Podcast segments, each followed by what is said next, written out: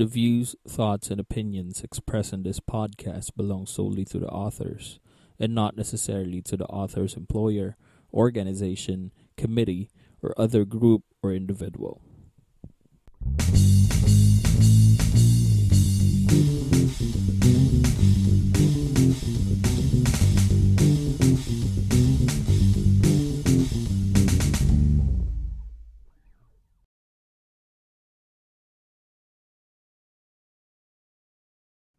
And we're back. Welcome to the podcast, guys. My name is Irvin. And I'm Eljo. And this Napaka-energetic namin. and this is the number one music podcast in the country. This is Mind the Beats. Yes. welcome welcome to the show. Yan. Uh, it's great to be back, I guess. I mean, after ilang weeks of not uploading three stuff. weeks. Oh, within three weeks Um, now uh, uh, of not uploading stuff because of uh, gigs, you know, teaching schedules and all that stuff. Talaga sobrang sobrang dami namin ginawa this yeah. ano, uh, this this past few weeks. To the point na alam mo yun, parang sobrang sobrang busy talaga. As in, akala talagang never-ending busyness with my work, tapos yung sa school, tapos sa, sa mga gigs, and then sa mga sa mga Kala mo ano-ano pang gigs eh, no? Oo, kala mo dami. Pero yung preparation kasi, yun yung ano eh, yun yung parang naging ano, Hmm. naging napatagal doon sa sa nangyari. And syempre, ang dami rin natin nasayang na topics ko. Anong late na rin sa mga issues Mm, dapat na nagdaan. dapat ta, ta, ta- pag-usapan pa namin tong si si Travis Scott, tapos yung sa yung kay Adele, alam mo yun, yung yung pagsikat ni Adele and so on and so forth. Ang dami, ang dami topic na dapat mako-cover ka. Mm. So, kulang sa time eh. Yung time yung naging kalaban namin. But Panis na eh kung ano eh, kung Oo, hindi siya hinug eh. Panis. panis na. Panis na paglilabas pa natin. Pero, um, you know, anyways, it's great to be back.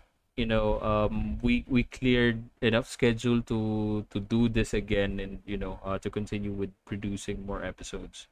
And syempre, nagbalik tayo ng merong merong magandang naidulot Oo, sa I mean, ginawa natin. I mean it's Oo. a good thing na kahit pa paano nakapagpahinga rin kasi we were able to to think about like new stuff for the episode.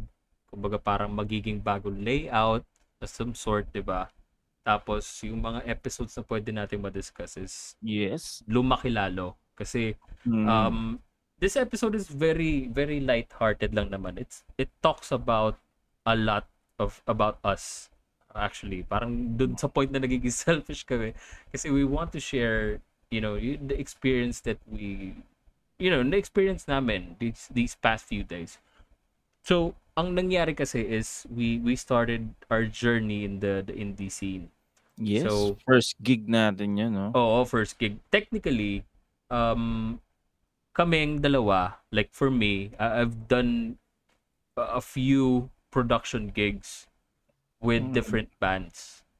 Um, na-experience ko na rin mag-production gigs. And then si Eljo, uh, na-experience na rin mag-production gigs sa ibang mga bands din before.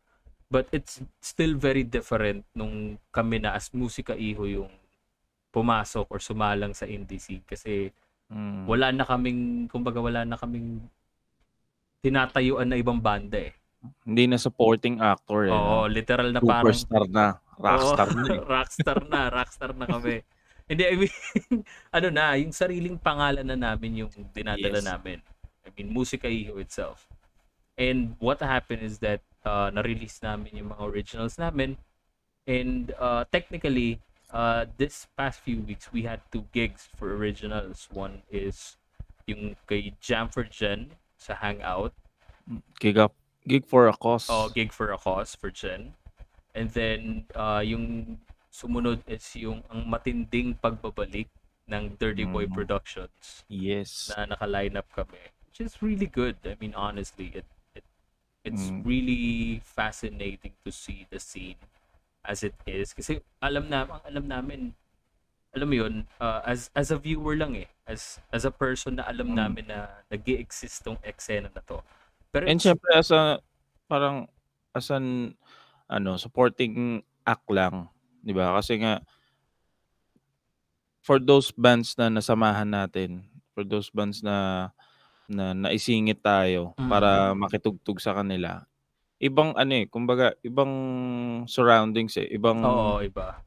iba nga yung feeling kaysa yung ikaw yung tumatayo talaga na ikaw yu yung pangalan mo yung dinadala mo. Mm, tsaka iba iba yung ano, iba yung experience na nakasuporta ka lang kasi gagawin mo lang dun is ano, eh, tutugtog ka lang. Tapos kikitain mo yung mga tropa mo, yun lang. 'Di ba? It's it's very different like for us kasi we we we acted as ourselves in a sense na we're we're dinadala namin yung pangalan namin which is Musika Iho and our individual names. At the same time, how kami makikihalubilo dito sa eksena na 'to, which is very Yes. different. I mean And siyempre na it's a great opportunity for us na na nangyari yun. Though, um napakadaming araw namin nag-practice talaga. Oo, sobra. Mm. Sobrang dami namin araw nag-practice. And mind you guys, this is not like cover songs. This this is this is originals. Like we Yeah. have four original songs. Actually, we have five. Yung isa lang is medyo nag-aalangan pa. So nag uh, original songs kami ng apat and then isang cover. Which is practice namin ng dalawang beses lang. Galit na galit pa yun. Galit na galit pa yon. I mean, nag-practice kami ng let's say Kasama 10, na yung 10 by the way, kasama na yung hanggang arrangement. Oo, 10 PM hanggang 11:30 tapos yung kinaumagahan. Anong oras 'yon? Parang saglit na lang, eh. Sa oras At talaga. least an hour Oo, before yung gig ata or tama ba? parang ganon. Parang ganon ata yung nangyari. O kinabukasan yung gig. Hindi ko na rin matandaan, sobrang nakakapagod yung gano'ng pangyayari. Well, napakasarap naman din nung nung experience kasi in ano, eh, there's a lot of difference between between covers and originals. Oo, sobra. I mean, Kumbaga na-discuss na naman namin 'to in our past, discuss videos. na ba natin 'yon? Yung episode Oo, na? Oo. pero pero iba yung iba yung siguro yung makukuwento namin ngayon dahil sa experience namin, Oh, 'di yung standpoint ba, kumbaga. Kasi iba eh. I mean, Mm. in in in originals in songwriting, you're trying to to create your own sound. Mm. You're trying to create your own identity. In a sense na ito nga yung palaging nagtatalo sa akin eh. Wala na talaga kasi honestly, wala na kasi talagang original ngayon. That's a that's a blank that's a that's a blank fold statement. Wala nang original ngayon kasi lahat ng mga progression, lahat ng chord progression, lahat ng tunog na pwede mong maisip is na-release na. Mm. I think yung originality lang dun is yung nagiging flow ng kanta. Kasi Mm. with with covers you already know that let's say so pag nagko-cover ka ng Mayonnaise, nagko-cover ka ng River Maya, nagko-cover ka ng ibang bands, you know that this is their sound, this is their flow. With originals, in a sense, may maririnig ka dun sa mga, masala sa mga nakasabay namin, may maririnig ka na point na parang may kinuha ng influence to eh. Mm. May E- glimpse. Oo, even sa amin. I mean, even sa amin, Mm. kahit may na narinig din namin yung point na yun, parang may katun parang mayroon kayong nakuwanan na influence na ganito eh.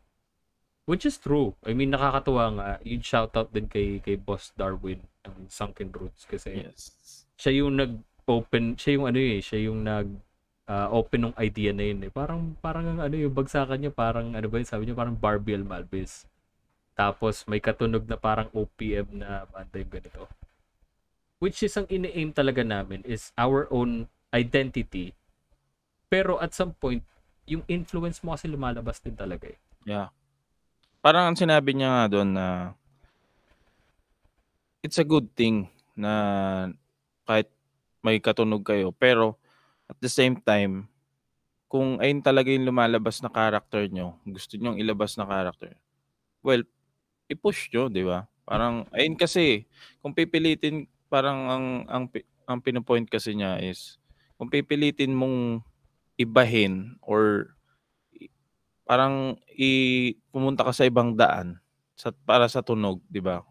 Parang ang mangyayari papangit, 'di ba? Well, hindi naman namin ah hindi namin sinasabi to to defend na dahil may katunog talaga yung ano namin. Well, Hindi. meron, merong katunog. Pero Oo. hindi naman namin ano, eh, hindi naman namin pa kumbaga, Sinasadya natin. Hindi sinasadya na eh. Ano, eh, ang nangyari kasi with with our process of songwriting, hindi naman sa nagiging defensive kami in a way. I mean, uh, I'm Mukha speaking lang. I- I'm speaking in behalf of all the bands kasi halos lahat ng mga narinig namin ng mga originals, Mm. they, they have this sound na alam mo na ah, ginawa na ng ganito to. Meron nga ako, I believe in Signals and Airwaves na katunog na parang may katunog silang kanta doon sa start. Pero alam mo sa kanila yung kantang yun. Kasi iba yung flow. Kasi yung lyrics Mm. iba, yung flow iba. Pero doon sa certain area na yun sa sa first verse na yun, maririnig mo, ba, teka, parang may katunog to. Same thing with other bands like Psycholaria. Psycholaria is uh, really fun to watch, honestly. Kasi Mm. nandun yung energy nila eh. Reminds us of different bands like Kamikaze, like Mm. uh, Rocksteady, like different pop punk bands na talagang fun to watch. And at the same time, on how they perform, how they sound, yung ibang mga kanta nila, they, may katunog eh. Hindi mo madedenay dun sa point na eh, kung ito yung character, ito yung influence na gusto mong ilabas, lalabas at lalabas yan sa tunog mo eh, whatever Yeah. happens. Siguro yung nagbabago lang talaga doon. Kasi yun nga eh, yun yung, yun yung pinaka im- opening natin eh. Wala na talagang original ngayon. The only Mm. thing that can make you original is how you you flow. Yung flow ng song, yung flow ng lyrics, yung kahit paano yung atake ng areglo mo sa kanta. Mm. Pero at a very glimpse, yung sound na naiisip mo, possibility meron na naggumawa. Mm. Tsaka hindi talaga maiiwasan na na babalik at babalik ka dun sa roots mo. Mm. Baga kung ano kung ano yung roots mo kasi ayun talaga eh. 'Di ba? May mga may mga ah maki-create ka na talagang sound na gusto mo and ah you think na bagay talaga dun sa sa lyrics, 'di ba? Mm. Pero hindi mo maiiwasan na nandun na eh, nandun na yung tunog. Kumbaga, ang sinasabi nga sa amin nun, ang ad- isa sa mga natanda kong advice sa amin is, nandun na yung tunog eh. Kumbaga, kung hindi mo lang siya, hindi mo ilalagay yung character mo doon, parang copycat ka talaga. Parang ganun lang. Parang ganun yung, ah I think ganun yung point na sinasabi niya sa amin. Oo. na dapat kahit katunog yan ng iba, kahit kat, ah, halos magkalapit kayo ng areglo, pero nandun yung character mo, nagbabago yung nagbabago yung ano, image. Mm. Damo nga si ano, Mm. 'di ba? Si? Olivia Rodrigo. Diba, sa Misery Mm. Business. I mean, Hailey accept the fact na may possibility na na dun yung roots ng kantang yon. Pero sinabi niya rin na yung Misery Business may roots din na pinagkuhanan yun. Kasi, 'di ba, going back, we can't own chords.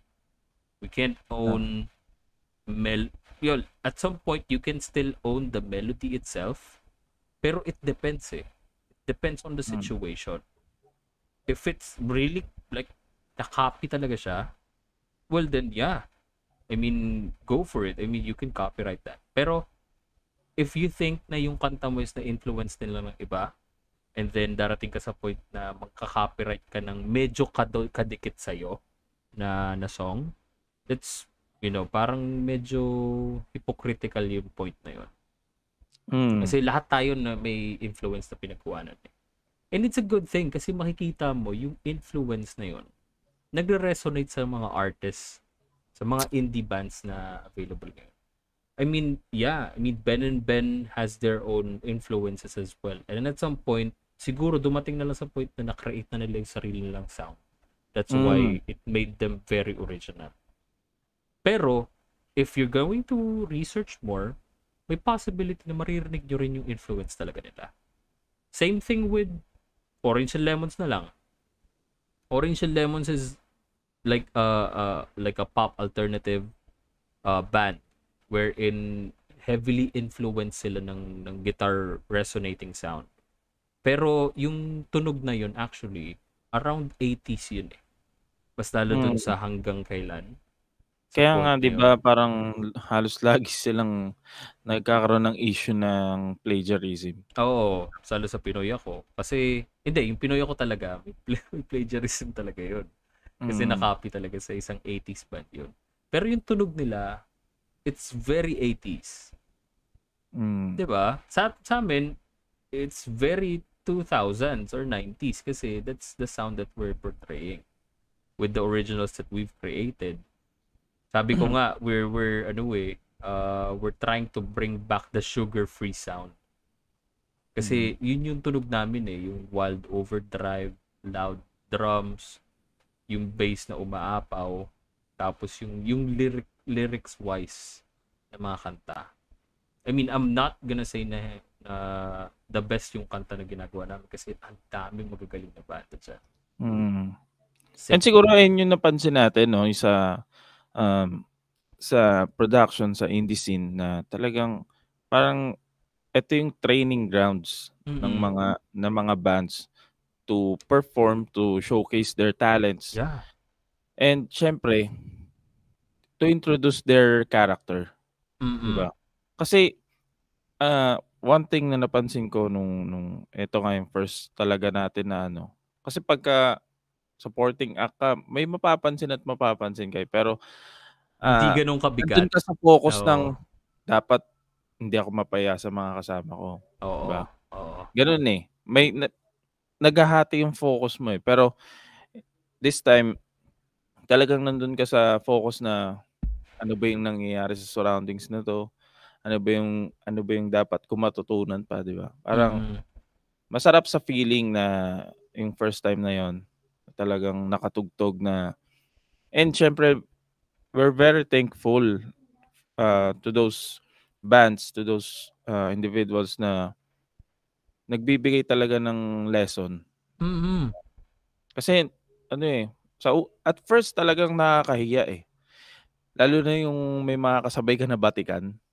Oo, Kumbaga, pare, Batikan sa sobra. indie, 'di ba? Kumbaga Kilalang, kilala, literal na kilalang kilala sila. Mm, yung relax na sila talaga. Oo. Yung, parang di namin alam kung saan tayo pupwesto ng ano ah, Mm-mm. ng kung pang ilang banda tayo ah. Parang nandun tayo sa point na ano eh, kailangan may tempo natin na yung kasunod natin o yung oh tama, O, yung susundan natin, yung mga, medyo mga malapit tayo. Oo, tsaka medyo may pangalan na. Kasi Mm. nakakahiya naman na tayo yung medyo gumit na. Tapos, yung mahuhuli, yung mga kilala na talaga. 'di ba? Mm. So, parang nangyari, parang after ng banda nila Timoy, tayo na, para sila na. Sila sila mga, mga yung mabibigat na yung susunod. Mm. Alam mo yun, Ganun. sobrang sobrang daming ano daming lessons honestly uh this is a a, a, a statement again that I'm gonna say sobrang sobrang worth it if you're an artist that is creating songs and then gusto mong ma-showcase kung ano yung or gusto mong makarinig ng feedback na yung diretso talaga join an uh, join a production maghanap ka ng Yes. production na gusto mong na pwede kang tumugtog tapos play it there kasi hindi lang siya magiging training grounds on how you Mm. create your songs it's actually more on training grounds than on how you need to perform Yes. kasi And- iba, iba talaga, Mm. iba, iba, iba yung atake. Cover songs, honestly, akala namin, ako, ah, yung standpoint ko, akala ko nung pumasok tayo sa indie scene, like, oh, chill lang yan kasi na ilang, ilang taon na tayo nagpa-perform eh. Diba? Ilang bar na ang tinugtugan ilang na. bar na tinugtugan, ilan libo-libo ng tao na tugtugan namin. Tapos, iba-iba na rin yung setup na, na naranasan namin. Yeah. Kumbaga, rain, shine, madaling araw, umaga, gabi, tanghali, name it, nakatugtog na kami doon with all those times. And then, iba't ibang setup, big setup, small setup, literal na parang kitchen setup. Nagawa na namin lahat yan eh. Pero nung, alam mo yun, nung, nung pumasok kami dun sa ano, sa, nung nagsimula kami din sa production, especially ito, yung recent lang, iba pala talaga. Mm. Iba kasi you are not uh, ano wala hindi mo dinadala yung pangalan ng isang artist eh. You're not bringing someone else's song. You're bringing your own songs. You're creating your own character and you're trying to introduce yourself to the people. Not just to the Yeah. people that li- that is listening you're trying to network as well. Para Um, dumaan yung exposure mo. I mean hands down talaga sa lahat ng mga productions and then sa mga indie artists na talagang nagpo-push you know uh, we met a lot of people there. Uh yun nga isa signals in airwaves Psycholaria, mas nakilala namin sila, sila Kaloy, sila Japet. Yung iba sa kanila umuwi pa ng San Pablo, umuwi pa ng Kalamba. Sobrang lalayo. Tapos alam niyo saan yung setup? Ang setup nasa Binyan. Nasa Binyan, pero, Pero nandun nasa, sa liblib na lugar. Liblib na lugar pa. Tapos yung iba sa kanila, Binyan yung setup, uuwi ng San Pablo. Dadaan pa sila ng tatlo, apat na bayan bago makatugtog. Mind you, tutugtog ng libre. Yeah. Walang bayad sila pa mismo, mismo nag minsan nagbabayad sa sarili nila. Nagiinom pa sila doon o kaya nagkakain pa. Mm. Tapos ano pa mga ginagawa nila? Natambay, sumusuporta ng banda. I mean, it it's you know, it it's very different. I'm not saying cov- you know, being a cover band is bad. No, uh, I'm not saying that. Kasi if you really want to earn money like fast and you're really passionate about playing music but wala pa yung, hindi mo pa nakikita yung parang yung songwriting passion mo or wala ka talaga dun sa songwriting it's a good thing that you're you're doing covers.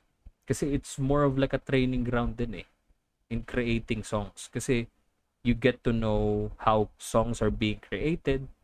You get to perform different songs uh, from different artists so nagkakaroon ka ng idea on how you want your songs to sound and paano ka makakapagsulat ng kanta I mean yun din yung naging training ground namin Yes. like like aside from Ito na yung simula eh. Oh, uh, aside from you know learning how to write songs and you know studying it and music theory, studying music theory, it's very different if you're in the indie scene. Kasi una, it's not really a competition. It's more of like Ah. Showcasing your talent, showcasing your your your songs and ano ba yung character mo? Who are you? Mm. Kasi if you're doing covers, it's very different. You need to be lively. You need to be accepting. You need to be friendly. Kasi you're entertaining people. Yeah. In the indie scene, it's still the same. Pero, once you step dun sa step, once na tumayo ka na dun sa stage na yun, you need to be the person that you want. Or the person that you are.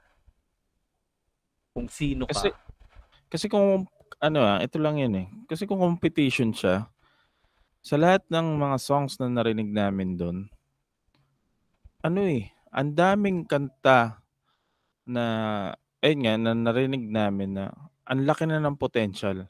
pero-. One thing na sinabi, eto ah, yung isa na nagsabi sa amin, one thing na sinabi niya sa amin is, um, ayaw namin ilabas hanggat hindi kami sure na maayos yung kanta. Mm. Isipin niyo na for us na as a fan, sabi na as an individual, napakaganda na nung kanta eh, 'di ba? Mm. Pero Tsaka alam mo yung potential nila in Oo. writing songs. Kasi nandun na they, eh. they produced a lot of songs. They they played a lot of songs. Al, sobrang naging hit siya sa Spotify. Sobrang kilala na sila. Pero nandun yung standpoint na ayoko munang ilabas kasi di pa hinog eh. Mm. Pero kung titignan mo siya, puno na siya ng maraming bunga, Oo. 'di ba? Ayun yung ganun na katindi yung kanta na yun. That's why napakasarap ano, napakasarap ng feeling, 'di ba? Kasi ano eh, yung mga tao doon, yung mga eto ah, take note na almost ah, 90% or 80% na nandun is mga band din, 'di ba? Mm-mm. Kumbaga for the love of music, ano eh, hindi nila tinitignan yung pera eh, 'di ba? Oo. Yung I mean it it to be honest, it actually contradicts what we say here in the podcast. I'm, I'm Mm. just gonna say it. it. It really contradicts what we say in the podcast. We we push with the quality, make sure na alam mo yun parang kahit papaano babayaran kayo meron kayo nakakain or anything. Mm. It's totally different, man. That's why I get it. You know, nung, nung after nung event na yun, I was contemplating on things and realizing na, yeah, I get it. Nakikita ko bakit may mga banda na tutugtog kahit gaano kalayo yung venue. Isang beses ngayon, isang gitarista ng Psycholaria, I forgot his name. Uh, but siya yung lead guitar player ng Psycholaria. Tinanong ko siya, sabi ko, ganda ng gitara mo bro. Kasi ganda ng gitara, hanggang tumunog. Mm. So sabi niya, Thompson lang yan, pero pilitan ko ng pickups. Tapos tinanong ko saan siya nagsistay. Sabi niya, San Pablo pa ako na uwi. Wala, seryoso ka? San Pablo pa? Oo, nagmotor na motor lang ako dito. Tapos college student. Tapos lahat nung ginawa nila, lahat ng mga songs na yun, they produce it on their own.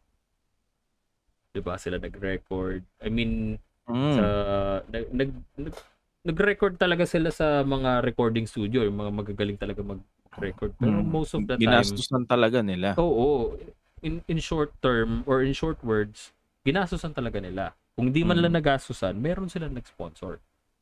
And you know na the the song has has, has a point. Ano siya eh, may dating. And how they perform Psycholaria itself. I mean, Mm.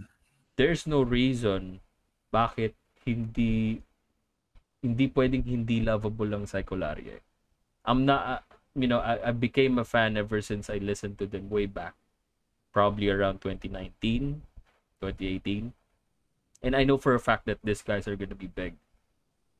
And you know, the potential of them performing is really good. I mean, if you watch them live, even in their Facebook pages or anything, talagang sobrang mag-enjoy ka. Same thing with, you know, with the other bands there. Um, nakita mo yung sa, yeah, Midnight Sky, marinig, ay, I'm sorry, Psy, Mm. may potential yung kanta niya. I- I- actually, sila yung nauna before kami. Tapos binulungan ko si Sai na gustong gusto ko talaga yung She Made Me Feel Alright. Si, it has a point eh. Kaya lumaban. Hindi, hindi, hindi mali yung Yeah. term eh. Hindi kaya lumaban. Kaya maging hit.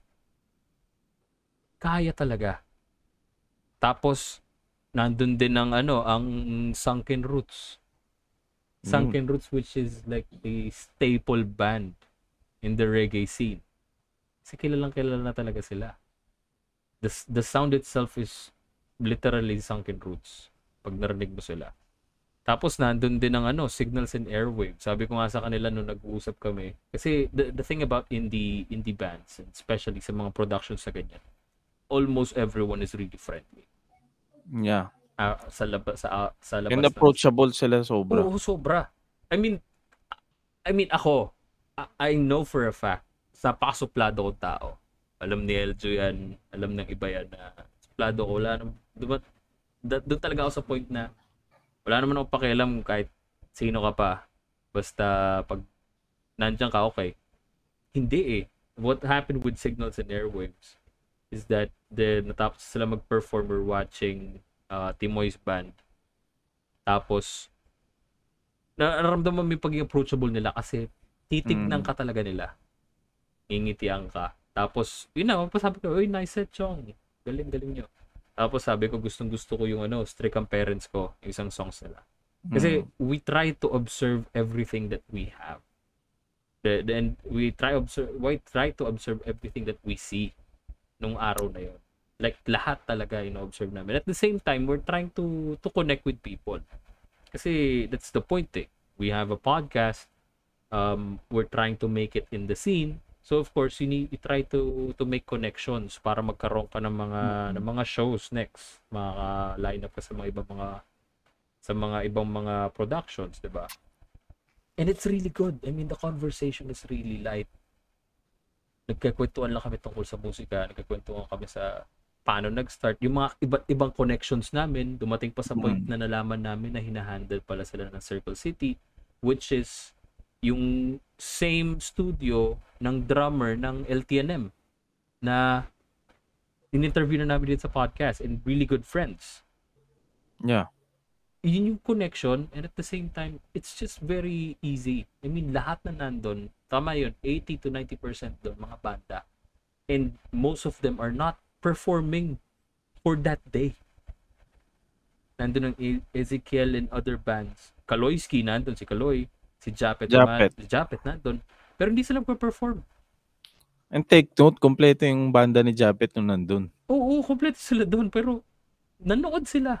Mm. That's how supportive the indie scene is. I don't know with with different scenes all around the the Philippines. Pero dito sa Laguna, makita mo yung support eh. Kasi talaga natin sila. Nanood sila, bumili sila ng ticket. I, I'm not really sure kung nakabili sila ng ticket or anything. Ay, hindi. Free entrance pala yun. Naisip ko yung kay Jumper dyan. Pumunta sila Hmm. doon, nag-avail sila ng, nag-inom, nag-avail sila ng mga kung ano mga pwedeng gamitin doon. And sinuporta nila yung banda. Yung support na yun is just being there, clapping for the band, and, you know, supporting them after and before Mm. and after set. Catch up, kumbaga, nagka-catch upan. But at some point, it's, that's huge already. And syempre, walang bayad mga banda dun. Oo. Pero sila, sila sila rin ang gumagastos. mm Di ba? Nagugulat Baga- nga ako, meron silang nan, dun sa, masala na sa signals and airwaves. Nandun yung tech nila. Mm. Nandun yung mga yung mga mga tech Sariling nila. Sariling photographer. Sariling photographer. Yung manager nila nandun. Tapos I believe manager nila nakausap natin kasi siya yung ah, yung contact person. Mm. And then siya rin, meron din siya sariling business, guitar tech siya, meron siya studio sa Kalamba. Diba, ganun, ganun po supportive. I mean, buong team. Mm. Tapos kami tatlo lang kami. Di ba, wala pa kaming sound tech, wala kaming wala kaming tech sa loob. Wala kaming wala kaming mag magpi-picture. Pero talagang dumat, dumating kami sa point na sabi ko talaga kay LJ, we need to stay, we need to support these people. Mm. I mean, si Hans kasi noon, which is our bassist, and si Hans, yung ano natin, editor natin, dati. editor natin dati. Siya yung bassist sa Musika iyo and medyo masama na yung pakiramdam niya at that point. So sabi ko, sige, mauna ka na, magsastay kami dito. Kasi Mm. we want to support everyone that is gonna be performing. I mean, nandun din yung sa, uh, what they call this, sa Midnight Sky, I believe, yung mga nag-acoustic. Iba rin eh, originals din eh. Alam mo yun? Iba rin yung atake. Iba yata, iba iba. Diba? I mean, kami, OPM alternative. Ang Secularia, pop punk. Nandun din ang signals and airwaves, pop punk din sila. Pero magkaiba eh. Iba yung Hmm. atake. Iba yung influence. Iba yung same sound. The, you know, the, the heavy distorted guitars, the fast beats, the, um, the very melodic melodies.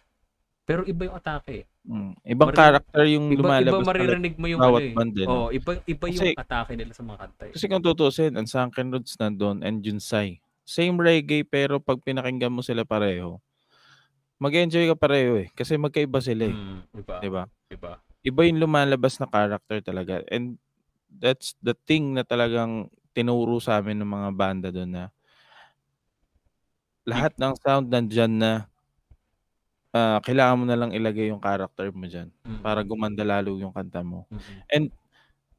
there's a lot of things na talagang napansin namin na nakakatawa, na medyo nakakainis, mga nalalaman namin. Ang dami, ang dami. Dami, madami. Nakaka-overwhelm yung yung yung scene na yon. And Aka- syempre, Akala nyo walang tea time sa mga sa indie. Yung daming tea time doon, Mm. pare. daming, mga daming marites doon, Brad. Mm, Talagang magugulat ka na lang. Kasi catch up Mm. moment eh. Tapos Pero iba nakainom. So, mapapakwento ka ng mga kung Mm. ano-ano. mga syempre, ma- ma- ano eh, parang nandun talaga yung positive and negative talaga eh. Pero the only thing na, na talagang na-catch namin is yung mga lessons na dapat namin matutunan sa sa indie scene, di ba? Kumbaga, ano eh, ang sarap ng mga, kahit ano, kahit parang ang tagal na nila doon, bababa sila sa'yo eh Oo. para turuan ka na, para payuhan ka thing. na ganito, ganito gawin nyo, huwag kayo masyadong ganyan, di ba? Parang, ano eh, parang nagsisimula ka ulit tumugtog. Oo, ganun. Di ba? Parang nandun ka pa lang sa point na nagpa-practice ka pa lang para Wala sumama silang ano sa eh. laban. Di, walang hindrance ng mag-iingat sila sa sabihin sa'yo. Hindi eh. Mm.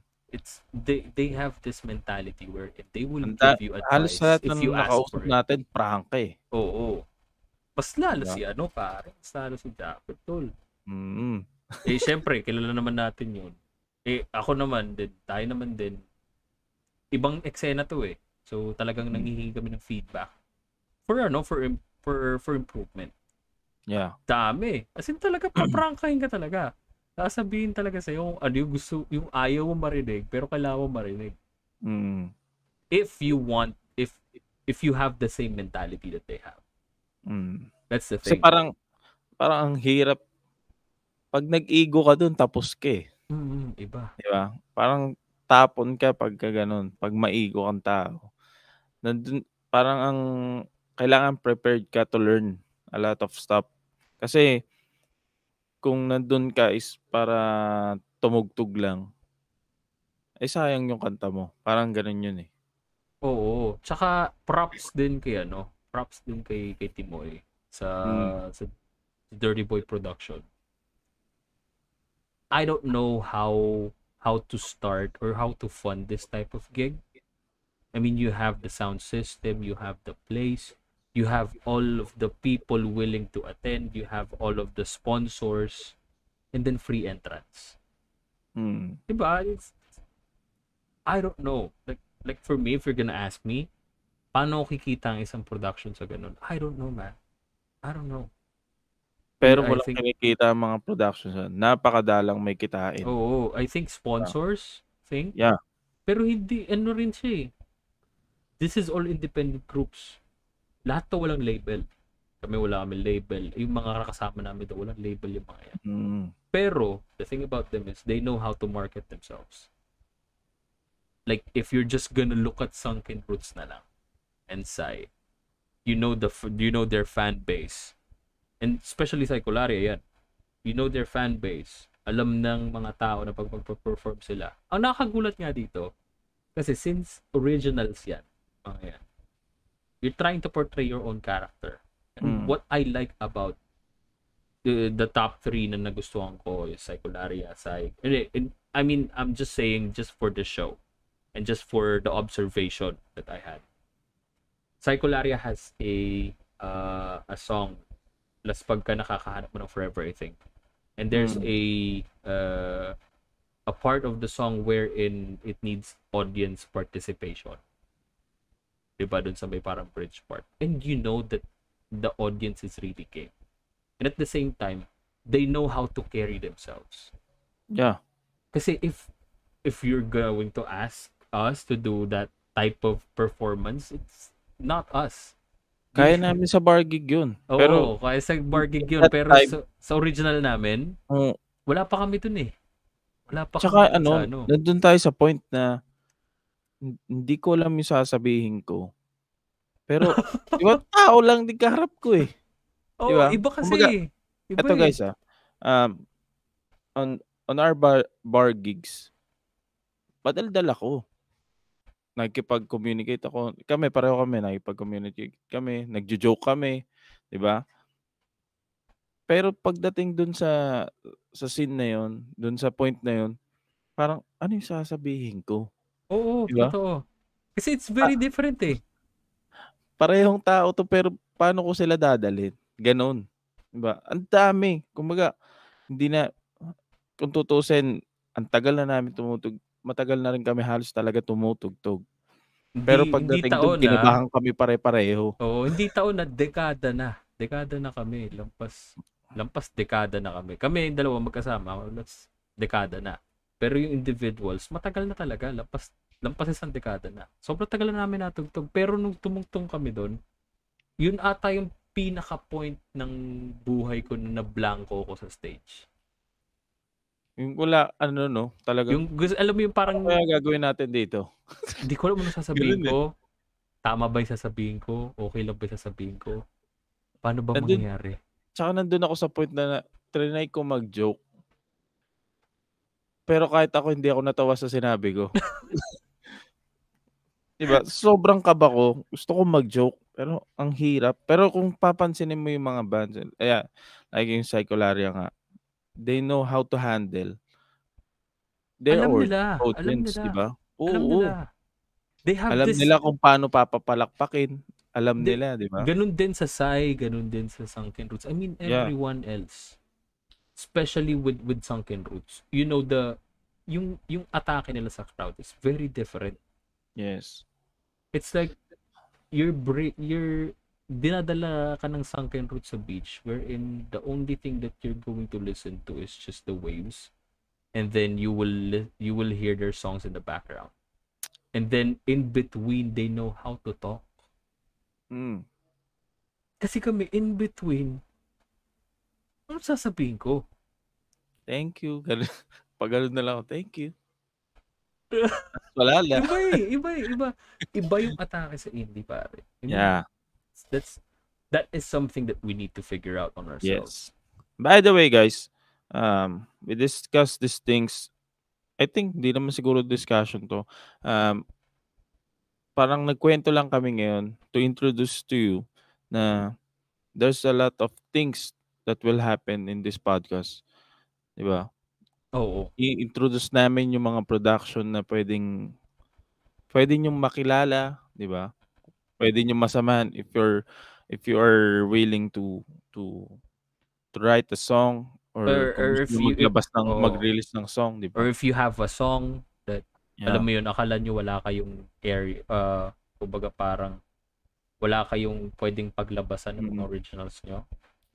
I mean, very friendly, very approachable and wala silang pakialam sa kung kung anong kanta ang ginawa mo. mm, Susuportahan ka lang nila. Oo, I mean nga nung nung nag ano, nag ah, nakitambay tayo sa kanila. Nakitambay kami, we have uh Japet, we have Kaloy which is heavy hitters. Sobrang mga pop, punk, alternative yung mga yan. Tapos we have Sunken Roots. Then we have Sai. Then kami. Like walang walang ano eh, walang direction yung Biglang nakikitambay. dun sa dulo eh, no? walang direction yung tambay eh. Yung yung alam mo yung parang layout ng mga tao Mm. with their popularity and then their songs. Wala eh. Basta doon ka lang. Tambay ka After dun. after ng show, pare-pareho na kayong normal. Oo, kumbaga, Well, hindi namin sinasabi to dahil nag-competition. No. hindi, hindi kumbaga, competition eh. nagfo-focus lang sila sa mga tutugtugin nila. They're they're only preparing them uh, themselves para sa tugtog. Mm. Pero after after that show, wala, dun na. O pre, ganito ganyan. 'Di ba? Kwentuhan na lang. Parang Mm. walang nangyari. 'Di Tsaka what I like about the the production or the indie scene is that pumasok ka ng onti lang yung kilala mo. Tapos paglabas mo, kilala mo na sila kilala mo lahat. na sila lahat. I mean, nagyayakapan kayo, nag, uh, nagkakwentuhan, nagjo-joke kayo sa isa't isa. Na, oy, pare, kita kits ulit tayo sa second, uh, susunod na gig. Kita, magsama-sama ulit tayo. Kilala mo na eh. Nakita mo Hmm. na. Alam mo, yun yung, ano yun, yung na-appreciate ko doon. Kasi, honestly, like, this is a, uh, a statement again. That is, that kind of culture is different from cover bands. Yes. Kasi we we all we're all busy performing in different bars. So And may ano eh, aminin natin sa hindi. na- May competition eh. yeah, Sa That's- cover bands, oh, may totoo, competition that's- talaga. that's Hindi true. mawawala 'yun. Kasi you need you need to earn, mm, 'di ba? So kailangan mo makipag-compete. And Kailangan mo ilabas na mas ma- na mas may dating ka, mm, 'di ba? Hindi Totoo. katulad ng sa ano eh, sa indie. Well, kung papansinin niyo naman talaga, magkaibang magkaiba sila. 'Di ba? Tsaka sa indie you're you're carrying yourself. Eh. You're not covering anything. You're not competing na ako mas better kami or walang ganun eh. We all have our different struggles and different success. Tsaka ano eh, mafe-feel mo siya kung paano tumugtog yung ibang bands. Ano eh, may ah for me ah, iba yung aura. Well, ginawa na natin to, pre. Dati mas sama pa ugali natin, ginawa na natin to eh. 'Di ba? Na Mm. etong aurang ibibigay ko sa talagang lalamunin kita. Ganun. Oo, May ganun oo. covers eh. Mm. Talagang yung yung eto ko, ganun. Diyan ka lang, eto ako. Parang ganon. Oo. Well, in in this sense talaga, ano, um, hagabol yung ano eh, yung aura nung ano eh. Pag tumutugtog sila, wala kang makikita na na na aura na, well, nandito tayo, kailangan natin mag-compete, walang gano'n. Nandun sila sa ano na, gusto lang namin ilabas yung character namin, gusto namin i-share sa inyo yung song namin, ayun lang, tapos. Iba eh, lang sa scene. iba eh, Oo. iba, iba talaga. I mean, doon ko talaga, kaya nag-iilang din ako mag, maglabas ng mga episodes about the indie scene or anything. Mm. Kasi we don't have any experience eh. And siguro nagkaroon kami ng plano about that, na hindi namin matuloy-tuloy dahil wala talaga kaming idea kung paano nagra-run. Meron kaming alam kung kung Mm. kung anong dapat ginagawa doon. But yung 100% na idea na dapat namin malaman, wala talaga eh. And that's why siguro, um, for you guys na malaman naman yung yung side ng indie scene, 'di ba? Mm. Tapos actually, tapos at pagod na kami sa covers. Hindi, totoo. Pagod na kami pag-usapan yung sa mga ano, dahil walang nangyayari, ganun pa rin talaga. Oh, and then tsaka at some point, alam mo yun, kasi we have our Saturday gigs, the cover Mm. covered gigs. Tapos parang after second set ata, parang nabanggit ko kay Aljo na iba pa rin oh, parang nakakapagod na mag-cover. Tsaka parang ang sarap ng tugtugin yung kanta mo. Kasi you know you're you're comfortable with playing your own songs eh. Yeah. You're Pero just portraying sinasabi yourself. namin to ah. Ito guys ah. Sinasabi namin to dahil nandun, nandito kami sa peak ng ano eh. Ng, ng natuwa kami ng sobra. But we're not uh, bragging covers. Kasi ano eh, kailangan din yan eh. Tsaka Mm. ano eh, re, andun yung kailangan mo nang i-release yung yung stress mo sa work, 'di ba? That masaya pa rin masaya kami talaga na nagko-cover pa rin kami. Pero to the point na nandito na kami sa point na ano eh, mas masayang tugtugin yung originals. Mm, sarili mong creations. Kasi kung papansinin niyo guys, most of our uh, na na-interview namin kung hindi uh, professionally inclined sa music, mga songwriter talaga. Mm. Kasi ano eh, gusto namin kumuha ng mga idea, gusto naming ma-share din sa inyo yung mga idea nila, how to write a song and how to give a character to that song, 'di ba? Mm. Kasi sa sobrang daming kung tutusin, sobrang daming kanta.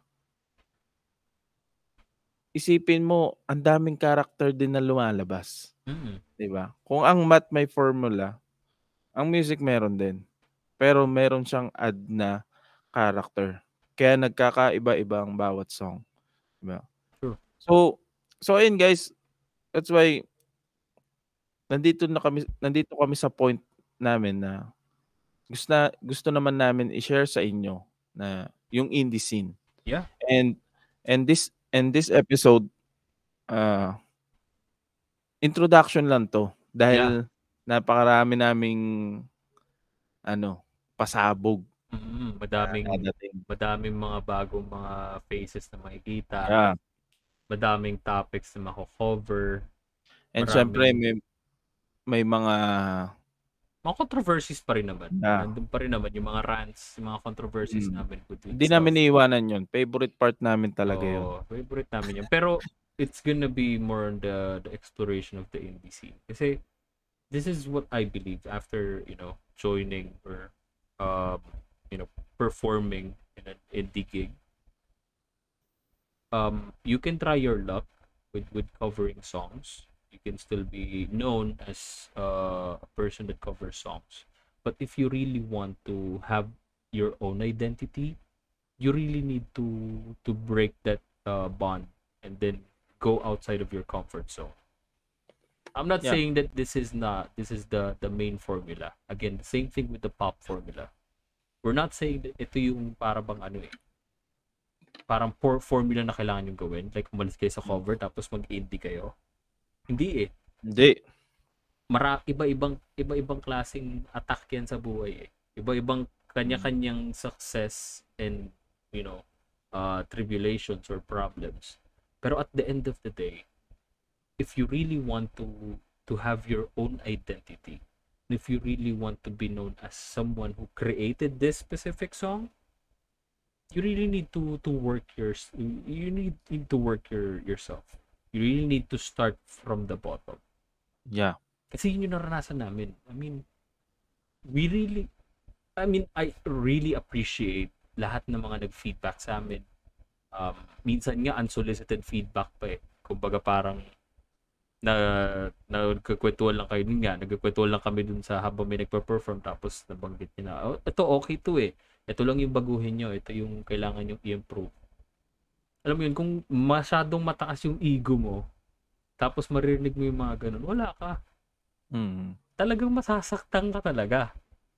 But but for us, we we came there as someone who's starting out.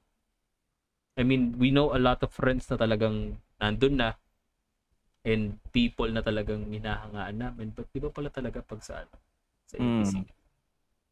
Kasi iba eh, iba siya eh. Bar gigs, it's very easy. I can definitely change my mood from this. Isang isang clap, isang ano lang, isang ganun lang. Kaya kong baguhin yung mood ko.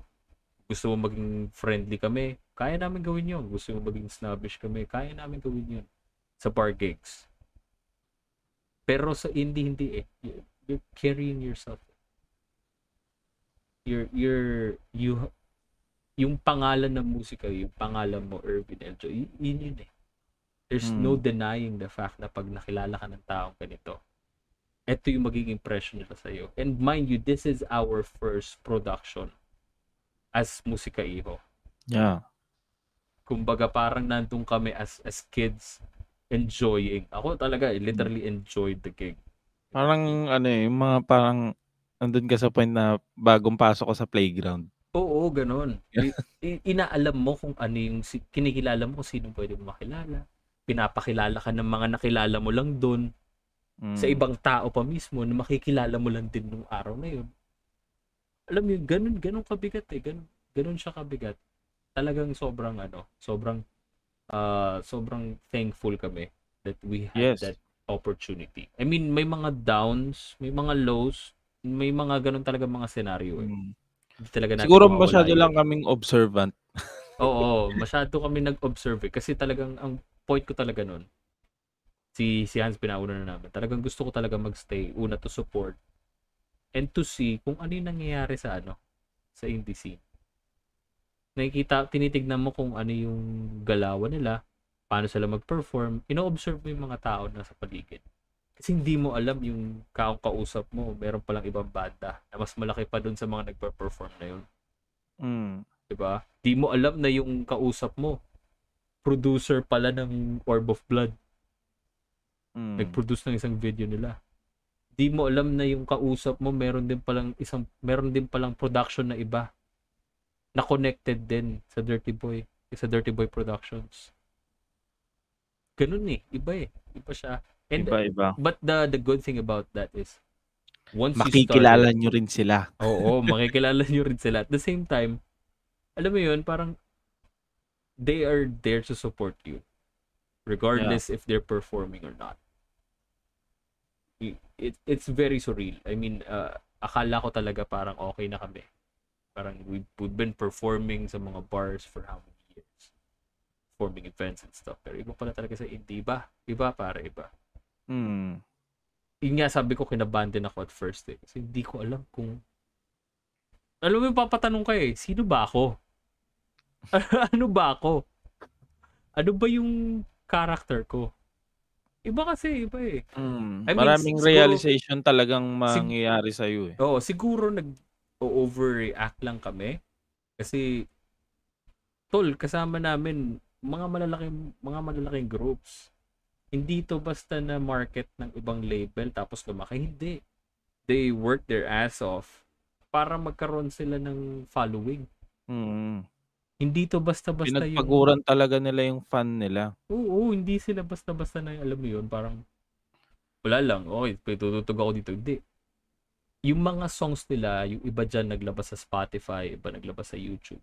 Pero alam ng tao, alam ng mga kasama namin, alam ng ibang banda kung ano yung mga songs nila. Mm. Which is very different. Kasi, sino ba ako para malaman yung song mo, di ba? Or sino ba ako para makinig ka sa songs ko? Pero hindi, they know. Like, katabi nga namin yung signals and airwaves. And yun, narinig ko lang, na-overheard ko lang, eh, gusto gusto ko yung kantang yan ng ano, Psycholaria. O ito, Sai, gusto gusto ko yung kanta nila ng ano, She Made Me Feel Alright. O kaya Maria Mi Amore. Tapos, ito nga si Sunken Roots, gusto gusto ko yung uh, Mahiwaga. Ganyan. Iba eh. Iba. It's very different. And the good thing about this is, this is just an introduction. This is just our Yeah. experience.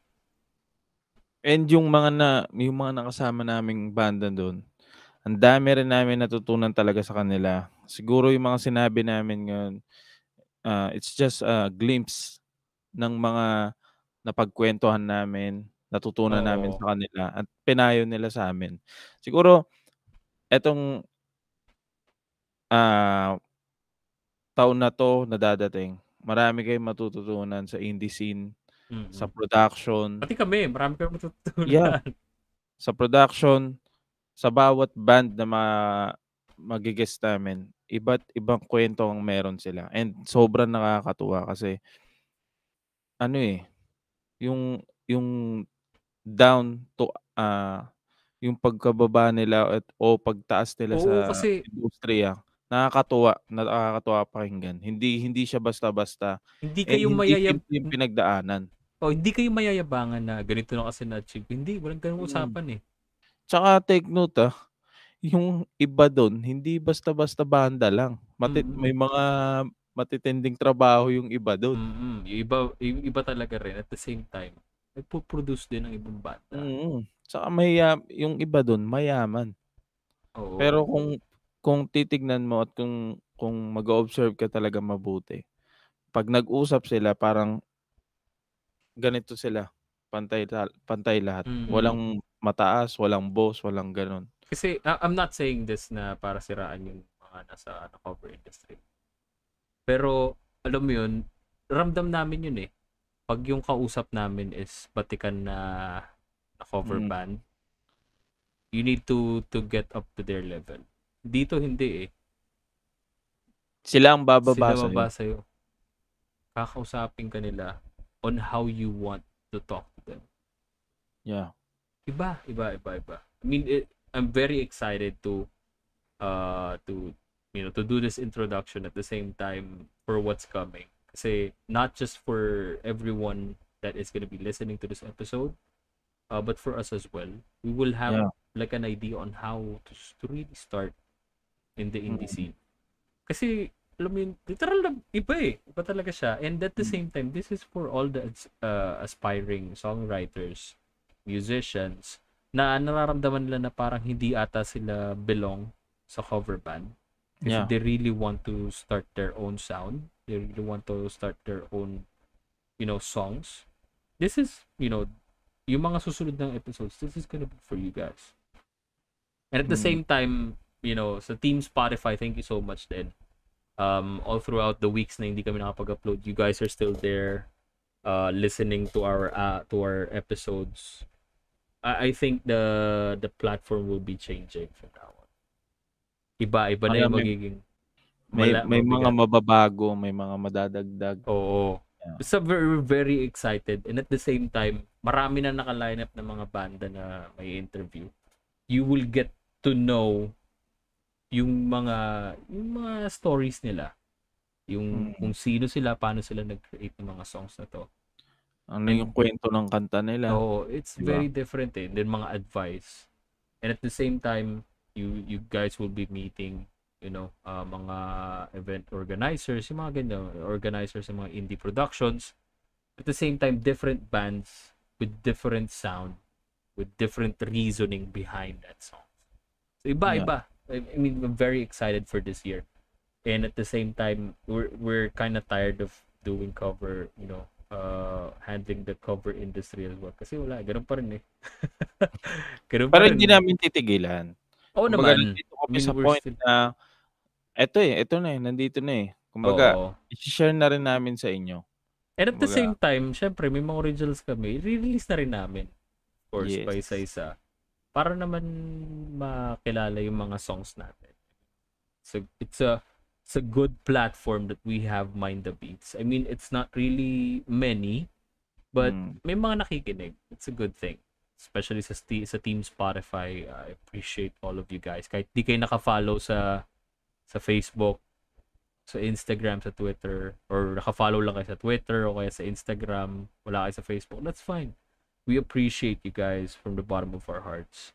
And um before we end the the the, the, the episode, we actually just want to thank uh Dirty Boy Production kay Yes. Vince Cadaw. Thank you so much. Tao. Ang pinakamaduming tao na nakilala namin. Um sobrang thankful kami na nabigyan kami ng platform and wala siyang hesitations honestly. Wala siyang Mm. And, hesitations na ah, line up kami. Yung and yung yung production ay yung yung event na yon is for our brother uh, Romel Lim. Oo, Ginawa rin talaga yon and pinilit talaga na mangyari yon para sa kapatid na naming um, na mayapa. Diba? Yeah. So very very thankful kami. And at the same time, you know, um, maraming maraming salamat. Yung title ng event na yun is, is Matinding Pagbabalik. Maraming maraming salamat din sa Organic Farm sa De La Paz. Yes. Sobrang Napakalamig hirap, napakahirap pumunta sa lugar nyo pero napakasarap pumunta dun sa Mm. mismong lugar. As in talaga, may Organic na organic. Oo, tsaka maganda. I mean, marami ko, di ba, napag inside Paboritong na, paborito rin lugar ng Sangken. paborito lugar ng sangkan yun eh. Sana hindi panoorin ito di, di Kuya Dar. so club po. Pero hindi, yun nga, sobrang, ano siya, marami pang mapaplano dun sa lugar na yun. Kasi maganda kasi talaga. Yes. Ganda yung area. Tapos, ah, pasalamatan na rin namin lahat ng mga banda nag-perform. I'm really sorry kung di namin kayo may mention. Yes. Ah, yun kami, Musika Iho. You can follow us on Facebook. Ah, wala pa kaming Instagram, wala pa kaming Twitter. YouTube. YouTube, yan, magkakaroon kami. Ah, Psycholaria, ah, maraming maraming salamat, Psycholaria. Midnight Sky, Yeah. yung Psy, Sunken Roots, Signals and Airwaves, John Witch, and then yung, ano natin, yung finale natin, si Grace. Si, Yes. Talagang mag, perform na siya. I, I'm not really sure. Oy, wag mo sasabihin. Oo, yun. Basta, si Grace Cabrales, um, thank you so much. Sa lahat ng mga nakasama namin Yeah. dito, sa lahat ng mga nag-sponsor nung, ah, nung event, sa lahat ng mga clothing line, lahat ng naglapag, kumbaga, Mm. and supported this para mag mag-push tong event na to. And it's very successful, man. Saka yung mga Very- pumitik. Oo, yung mga mga photographers. Yeah. Yan, thank you, thank you so much. And talagang sobrang successful. You can really feel it. I mean, Mm. it really is. It, there's no words, man. I mean, most of the time I'm just blabbering in this episode. Pero talaga na-appreciate talaga namin yun. And Yes. never ending pasasalamat talaga kay Tims kasi sino ba naman kami para magpa-line up? Kasi alam niya cover kami. Tapos Mm. yun na, binanggit ko na may mga originals kami. Sige, tugtugin yung originals dun. Without hesitations, man. Without hesitations, talagang binigyan niya kami ng platform. And hopefully, totoo yung sinabi niya na eh, sa mga susunod na production automatic na invited na tayo. So, hopefully, totoo nga yun at hindi siya lasing. O kaya hindi siya... hindi siya, siya pagod nung gabing yun. hindi siya pagod ng gabing yun. And then sa sound system din, sa sa RBC Sounds and Lights. Eh, thank you so much. And sa lahat, as in lahat ng mga pumunta ron. Um, Yes. sobrang, sobrang, sobrang excited kami uh, to to really showcase yung mga banda dito sa Laguna. Not just here in Laguna, but yung indie scene. Kasi this is where the magic happens. And Yeah. you you will get to meet a lot of them. And hopefully maging inspiration 'yan to to you, ikaw na nakikinig na may mga songs ka or ikaw na musician na gusto mong alam mo yun, mag-create ng sarili mong music, ma-inspire ka Mm. to, to really push through. Kasi this this move that we did, this is an out of out of the box move. Sobrang out of the box siya. Tsaka yung tugtog namin dun, hindi ano ah, hindi well prepared. Kasi sobrang excited namin, hindi namin alam gagawin na, sige, ganito gawin natin, tugtugin natin. O anong, paano natin tutugtugin? Arrange natin, tapos practice na rin yun. Tapos go na. Oo. I mean, kumbaga, yung mga overwhelmed, songs naman, yung mga songs naman namin, eh. sobrang tagal na eh. Siguro wala lang kami Mm. platform before. Tapos ngayon, sobrang na-excite kami to the point na nung nandun na kami, kinabahan na kami. Mm. Kasi iba, iba Di na namin alam yung pinagagawa namin, pero very thankful kami dahil na-appreciate pa rin nila. Well, Oo, di naman kami tsaka may di naman kami advice. nagkalat ng onti. Napakarami naming kalat. Tsaka may advice. That's the Yeah. thing. Nag-advise talaga sila.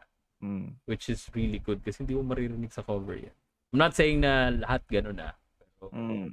cover band. Approachable din naman yung mga nasa covers. There's a lot of cover bands na talagang approachable, ano, Talagang, ah, to, talagang friendly. magiging tropa mo talaga. um, pero dumadating kasi talaga sa point na nagiging competition siya. So so well, there's a lot of difference between covers and indie. So, ayun lang. And pero hindi namin sinisiraan yung cover kasi nagko-cover Oo. din kami. We appreciate Nagtatrabaho din kami Oo, ng we, ano sa mga bar. Oh, we appreciate every every musician that we know. Yeah. Yung mentality. It's just that mawi-weigh in mo talaga eh. Iba talaga. Mm. Mawi-weigh in mo yung culture, kumbaga yung kultura ng cover industry tsaka ng ng indie. Yeah. Pero And, hindi na natin para pag-usapan 'yan oo. dahil masyado na tayong nagrarant sa ganyan. Oo, hindi tsaka probably we can talk about that with Mm. other people na that can weigh in, Yes. you know, that the that topic or that debate. Mm. I mean, there's a lot Surprise of come. yan. Oh, there's a lot to Mm. come, guys. And special mention natin uh, si si Boss Dar ng Sunken Roots, si Kuya Les ng Sunken Yeah. Roots ng halos maraming banda. Tapos si Japet.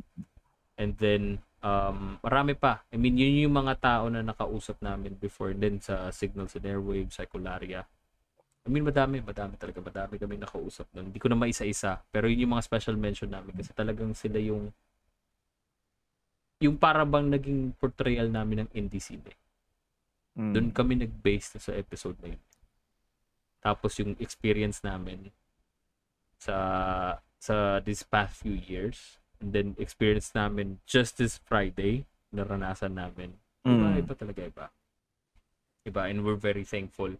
So with that being said, thank you thank you so much guys for listening. Yes. I know um talagang parang literal na share na sharing lang talaga to. Hindi siya Mm. parang discussion. And syempre, gusto namin kayong ma-excite sa mga upcoming interviews, Oo, pare. upcoming episodes na dadating na maraming pagbabago. And syempre, dahil, well, very thankful kami dahil kahit papano nalilift na yung, yung, yung pandemic. Mm, hopefully, Diba? magtuloy-tuloy na siya. Yeah. Hopefully. So maraming maraming mangyayari. And Diba? sana yung mga iba ma ma-cover talaga namin ma, ma sayang eh hindi namin nagawa ng ng vlog yung ano, Dapat gagawin nga namin yon kaso nagkalimutan na. kalimutan Kab- kasi ako actually ako nakalimutan ko kung paano natutugtugin yung mga kanta namin. nandun na kami sa nandun na kami sa venue, pinapakinggan ko ulit yung mga record namin. Sabi ko, paano nga ulit to? Pero, well, very thankful kami and syempre, ayun nga, very excited kami sa mangyari this upcoming years. So, hindi lang hindi lang na mga episode na lalabas, kundi may ilalabas din kami mga kanta na sana suportahan nyo. And syempre, Yeah.